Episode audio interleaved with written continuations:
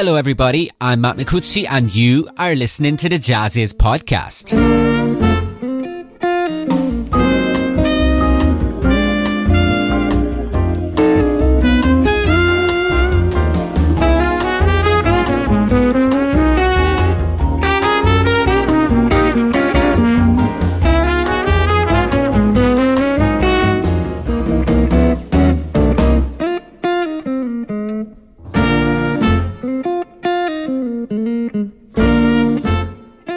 Everybody. JAZZIZ online editor Matt Micucci here, welcoming you to a new episode of our podcast series of conversations with some of the most amazing artists on the jazz and creative music scene today.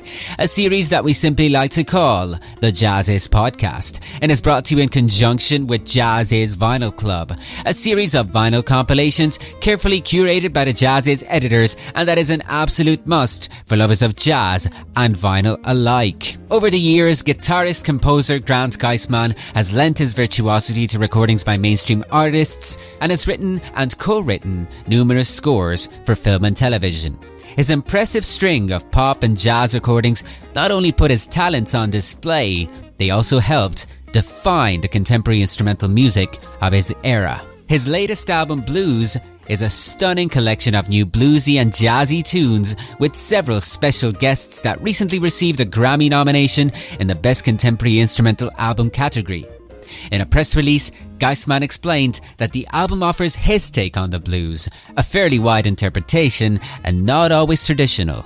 He also says that this is the album that he has always wanted to make. We'll hear more about the record from the artist himself in the latest of our JAZZIZ podcast conversations coming up right now. So fire up an Audio Teeny and listen to the audio waves as they fly through the air.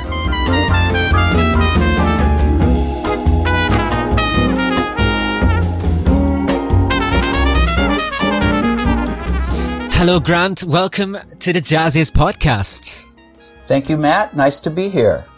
Oh, it's a pleasure to have you here. And, uh, yeah, really. Well, first of all, I'd like to congratulate you on your Grammy nomination, uh, Best Contemporary Instrumental Album for BLOOZ.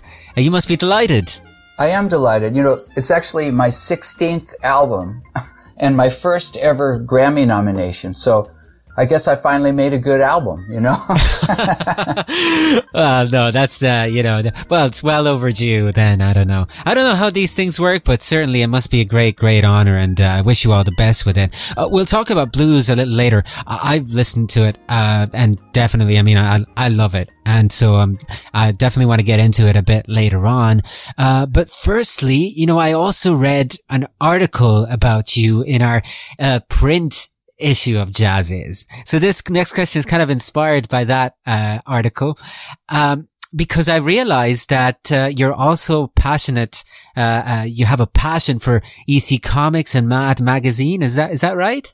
That is true. I've actually written uh, five books related to that subject of you know EC Comics from the 1950s and Mad Magazine. The latest one is is a giant coffee table book published by Taschen called The History of EC Comics. And it's about, I don't know, 15 and a half inches high and it weighs 13 pounds. It's this giant coffee table book, you know, dedicated to the subject. I did see that. I mean, I, I, looked up some of your works as an author and I was really like, uh, uh just, these amazing works. And, uh, yeah, I mean, I wanted to kind of ask you is like, you know, uh, do you work uh, on your writing alongside your music? Do they somehow interact with each other? Do you see them, or do you see them as entirely different spheres? Well, well, the two worlds are kind of separate, really, you know, because, you know, music people aren't necessarily into vintage comics, although the vice versa is actually more true. Comic people are more into music, but, um, they're, they, are they are a little bit separate, but I always say, you know, writing a book is sort of the same creative process as writing a song. You kind of get a little idea in your head of where you want to go and then you start fleshing it out. And, you know, it's kind of the same kind of building blocks you use. It's just, uh, you know, applied in a different way. So what came first for you? Your passion for music or your passion for comics? well, prob, you know, in a way, I suppose the comic things came first because I was about eight years old and some kids showed me Mad Magazine and I was like, what is this? You know, this is so cool and weird. And, you know, am I supposed to be looking at this kind of thing, you know? And I, and I was like, well, where do you get this? And they said, well, you know, you just go down to the drugstore. They have them on the, the rack, you know, and, and I'm like, they would sell this to me? I mean, I'm only eight years old. And it's like, yeah, just go buy one. So, you know, I had a passion for that stuff as a kid. And then I started playing guitar when I was around 11. And I was still buying Mad Magazine, you know, when I was practicing guitar and playing in bands. And, you know, and then actually, like most kids, you sort of outgrow Mad Magazine a little bit and then move on to Playboy or, or National Lampoon or something. But, you know, at some point I decided I'm going to complete my collection of Mad Magazine. And not only that, I'm going to go find all the rarest collectibles, stuff you used to have to send into the magazine for. And so I did that and I amassed a very large collection. And I had actually been in New York and I went in and met the publisher of Mad, Bill Gaines. And not long after that, I proposed this idea of like doing a book picturing all these collectibles and describing them and, you know, little an- anecdotes about them. And, and that happened. So that was my very first book that came out in 95 called Collectively Mad, which is basically the history of those things shown through their own collectibles. Oh, that sounds amazing, you know, and, uh, yeah, it's good to have, you know, a mix of passions as well. Cause if you only have maybe a passion for one thing, like for music, then, uh, maybe it get a little too obsessive. Do you find that it's, uh, sometimes allows you to escape or vice versa? You know, maybe the world of comics is a good escape from music, just as, uh, music is a good escape from the world of, of comics, of writing. Yeah, a hundred percent. You know, actually, when I was in first year or two of college, I went and took a seminar with Barney Kessel, you know, the great jazz guitar player. And one of the things he said was, you know, don't, don't be just so narrow focused only on music that you don't have a life beyond that. You know, have other interests and stuff. And I probably took that to heart too much, but, but, I thought that was, you know, some good advice from Barney Kessel. Absolutely. Yeah, I totally agree. And, uh, you mentioned that you bought your first guitar at 11 years old? I got my first guitar. Yeah. You know, it's not any secret how old I am, but you know, when the Beatles came out, it was a few months into it. And then I, I started thinking, you know, guitars are way cool. Um, and I started bothering my parents to get me a guitar. And this went on for probably six months. And I'm sure they thought I would outgrow it or give it up. But I kept bugging them. And so finally, under the Christmas tree, uh, I guess it would have been, I think this, yeah, December 1964, was a Martin acoustic guitar, you know, because I had been bugging them. And then uh, the, I think the very next week, you know, we found a guitar teacher and I started taking lessons. So you know, I dove in right away. Wow. And were you, uh, did you, did you take to it right away? Some people, you know, for some people it can be a little challenging at first. Did you have to power through, you know, just, uh, at the very start? Well, you always have to power through at the start. I mean, you know, I, I distinctly remember trying to play an F bar chord, you know, oh, if you're yeah. a guitar player, you know what that is. and, and it, it kind of goes clonk, you know, and I'm like, I'll never be able to play this. And then, you know, you keep trying. And then one day I just remember it went bring and I'm like, whoa, you know, wow. how did yeah. that happen? so, and, and you mentioned the Beatles earlier. Would they have been like your, your main inspiration or your influence to get started on the guitar? Were there, were there other artists that kind of inspired you? Well, I mean, obviously as stuff went along, I mean, the whole British invasion was a huge influence, but actually even before the Beatles, I already thought guitars were cool because there were some kids that had a surf music band, like the Ventures and stuff like that, you know, guitar yeah. instrumental music. And they would rehearse right around the corner from my house. They were a few years older than me. And I used to run home after school if I knew they were practicing and go listen to them. And I, you know, I remember the sun glinting off the chrome of a Fender Jaguar guitar and thinking, you know, this is cool. And then when the Beatles came out, it's like, okay, that's it. You know, I need to have yeah. a guitar. Yeah, that did it. And by the way, I mean, you've amassed quite a collection of comics. Can the same be said about guitars? yeah, it can. you know, the question right. is how many guitars does one need? And the answer is always just one more. Yeah. exactly. Well, incidentally, I mean, just thinking about your album was the blues. Would the blues have been one of the first styles, one of the first genres that you would have learned on the guitar? Cause for, for a lot of people that, that would be the first kind of, in the beginning, you, you have to kind of learn the blues. Uh, I don't think it was that way for me because I was learning out of a book, like Alfred's basic guitar book. So the first stuff I ever learned was like Mary Had a Little Lamb, you know, reading the notes. Oh, and then, right. So I kind of got a, a little bit of stuff under my fingers. And then I wanted to learn rock and roll stuff. And this uh, woman, you know, she's a very nice lady, but she wasn't really a rock and roll person. She was, you know, read the notes and whatever. And so yeah. we found another teacher who actually was in a band. I grew up in San Jose, California and um, he was in a band called People, um, a local band, but they actually were signed to Capitol Records, and they had a hit with a cover of the Zombies' "I Love You," um, it, and it, actually they had a hit on that. Anyway, so he started. You know, I would come in and I'd say, I want to learn, uh, you know, whatever, some Beatles tune. And he'd say, okay. And then he'd show me the thing. And, uh, so that's the first stuff I learned was more British invasion kind of stuff. And I suppose the blues stuff happened a few years after that. Um, I was exposed to like Cream, you know, early, early Eric Clapton. And then from there, I was like, oh, cause they would talk about, you know, John Lee Hooker or, you know, just people that influenced them, BB King. And so then I went and found those records too. And it's like, oh, I see where this is coming from. But really my first exposure to blues was like second hand in a way through Cream and, you know, early, early, very early Eric Clapton.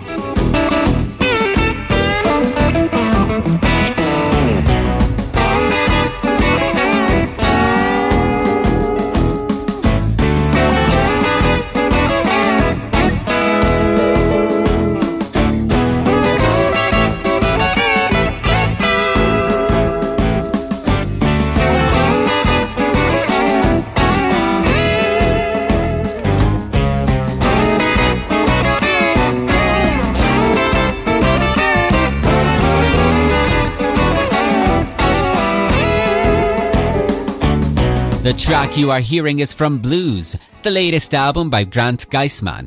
This is his 16th album as a leader and was released last year via his Futurism label in a joint venture with Mesa Blue Moon.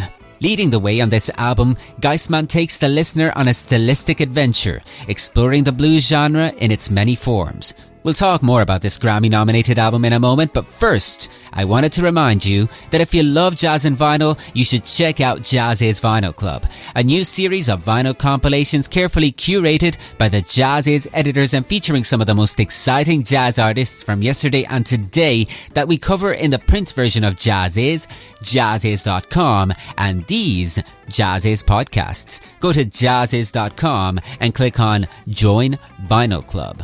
And now for the second part of our conversation with Grant Geissman.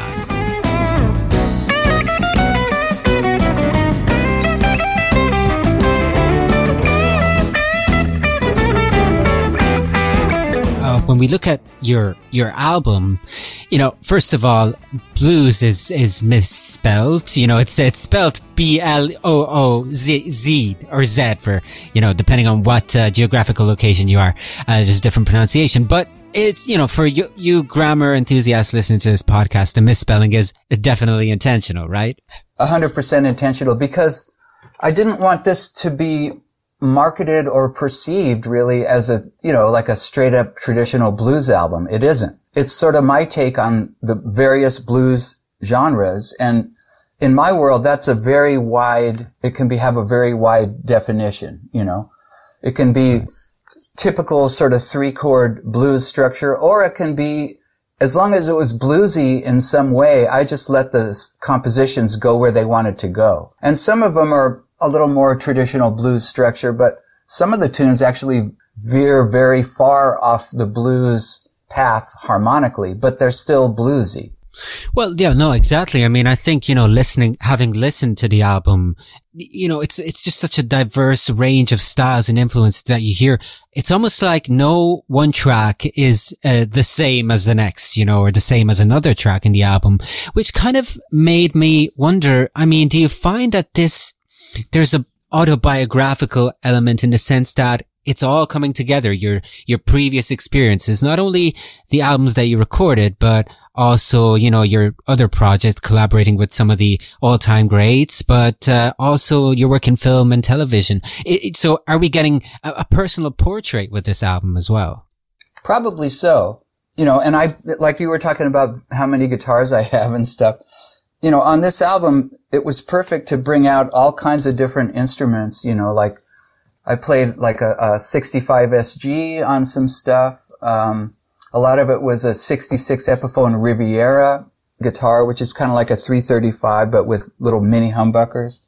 I played a 54 Gibson Gold Top. It's, it's blues. So I figured I can pull out a lot of different instruments. I can have a little more bluesy or even a lot more bluesy guitar tone, you know, and I, I embraced all that. So I think so. It's kind of like, yeah, it's the sum total of everything I think about, you know, this kind of blues idea, B-L-O-O-Z or Z, you know? But it's funny that you mentioned that because on top of, uh, as you said, having used a different uh, range of guitars, uh, you know, another exciting thing about this album is there's so many great, uh, you know, musicians on it. There's so many great guests. Uh, one of my favorite tracks on the record is uh, one G and two J's. The title of which is also, uh, you know, references to this very fact, uh, including Joe Bonamassa and uh, Josh Smith. It's a real treat. I-, I just wondered whether you could tell us a bit about some of the musicians that we hear on this record. Uh, absolutely. You know, apart from the people you mentioned, the guests, um, Randy Brecker on trumpet is on a tune.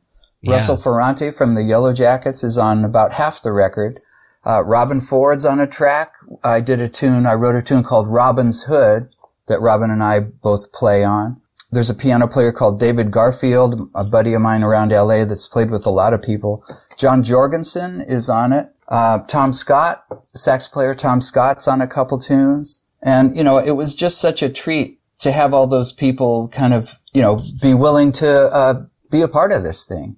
And it's all people that I've had, you know, not only that I admire, uh, but also people that I've personally interacted with in some way. So again, it's kind of, it kind of fits that theme of just revisiting the past a little bit, maybe getting a portrait of where you are right now and kind of reliving the chemistry of the musicians that you, that you play with on this record, right? Yeah. And the other thing that happened with this record, uh, we started recording it like actually just about a year, one year ago. And oh. it was right as kind of the pandemic stuff was finally lifting and you could, you know, safely assemble a whole group of people in a recording studio at the same time. And so really it kind of felt like we were all let out of a cage, you know, and we were kind of like chomping at the bit to, to get going. And I think a lot of that, you, you kind of feel that in this project. Yeah, actually, you know, another thing that I read too is that blues is kind of a collaboration between your futurism label, uh, and, uh, Mesa Blue Moon, uh, which kind of marks your return to a label that released four of your albums in the early 1990s. Does this return too have a personal significance to you? It does. I mean, George Knopfler sort of took over Mesa Blue Moon, um, and he's the head honcho there now, you know. Um, but yeah, I, I had a nice relationship with them in the early 90s and actually, um, you know, we did pretty well with those records. Like one of them, I had a record called Flying Colors that was on Mesa Blue Moon and it, it was actually the number one record at uh, radio in the States, you know, with regard to airplay for at some point. So, um, you know, I, I had played on a project for George on another album of his that, you know, I don't know, a year or two ago, I guess.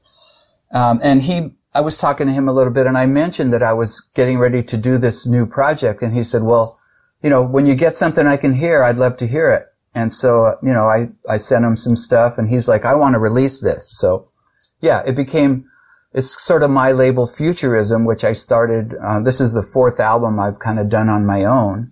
And then uh, with George's help, we got a little better distribution, a little better promotion and so forth. So that's been a very nice thing to kind of re, visit that relationship. Yeah, right. I, and I actually wanted to ask you about, uh, you know, your, your own label, Futurism. Uh, what prompted you to, to get that started? Well, I just basically wanted to do whatever I wanted to do. you know, oftentimes, you know, I've had this in the past, you know, years ago, you're kind of on a label and they want you to do stuff, you know, like, they want you to cover a certain, they want you to cover something so you have something recognizable and whatever. And, you know, and I'm probably biting the hand that fed me a little bit here, but you know, the smooth jazz, especially at radio, the smooth jazz format just became so ridiculously restrictive. Like, they would tell you that you couldn't have a flute or you, the guitar solo was too long or, you know, they wouldn't play your record unless you made these changes. And I was like, I, I didn't want to be part of any of that. I just literally wanted to do what I wanted to do. So, you know, that's what I did. And that's the luxury you have when it's your own label. Um, the, the luxury you don't have is that, you know, it's all your money. So, but, you know, I love that because I made four records that there's no caveat. Like, this is exactly what I wanted this to be, you know, like it or don't. This is what I want. And, and there was no like, well, you know, we had to do a couple cover tunes to please the label or, you know, what. So there was none of that. So that, mm. that really was the, kind of the beauty and, and the nice thing about having your own label. Here, here. It sounds awesome. Uh, well, Grant, it's been uh, great to talk with you and uh, thank you for joining us. But since we are recording this interview at the beginning of 2023, I really can't help but ask you, what does the new year have in store for you? Are there any projects up ahead and in music or in writing, uh, that you could share with us? Uh, and will you be hitting the road? Well, you know, it's hard to hit the road at this point, you know, um, but I certainly want to do more gigs, kind of presenting my blues project. Um, a couple months ago, we actually did a, a, an album release concert at this beautiful theater in North Hollywood called the El Portal Theater. And we shot that with four cameras and recorded it. And so we're going to edit that up and maybe place it on YouTube or I don't know, possibly offer it as a DVD or something. I don't know. I haven't got that far, but um, it, that was really fun. We, you know, played a bunch of stuff from the blues album and also some stuff from my earlier albums. And Tom Scott was our guest on that. So he came out and, and played some stuff. Uh, and it was super fun. So, you know, probably do something with that project. Nice. Well, we watched this space, but in the meantime, I'd like to thank you once again, Grant, for joining us. It's been a pleasure. Thank you. It was a lot of fun talking with you.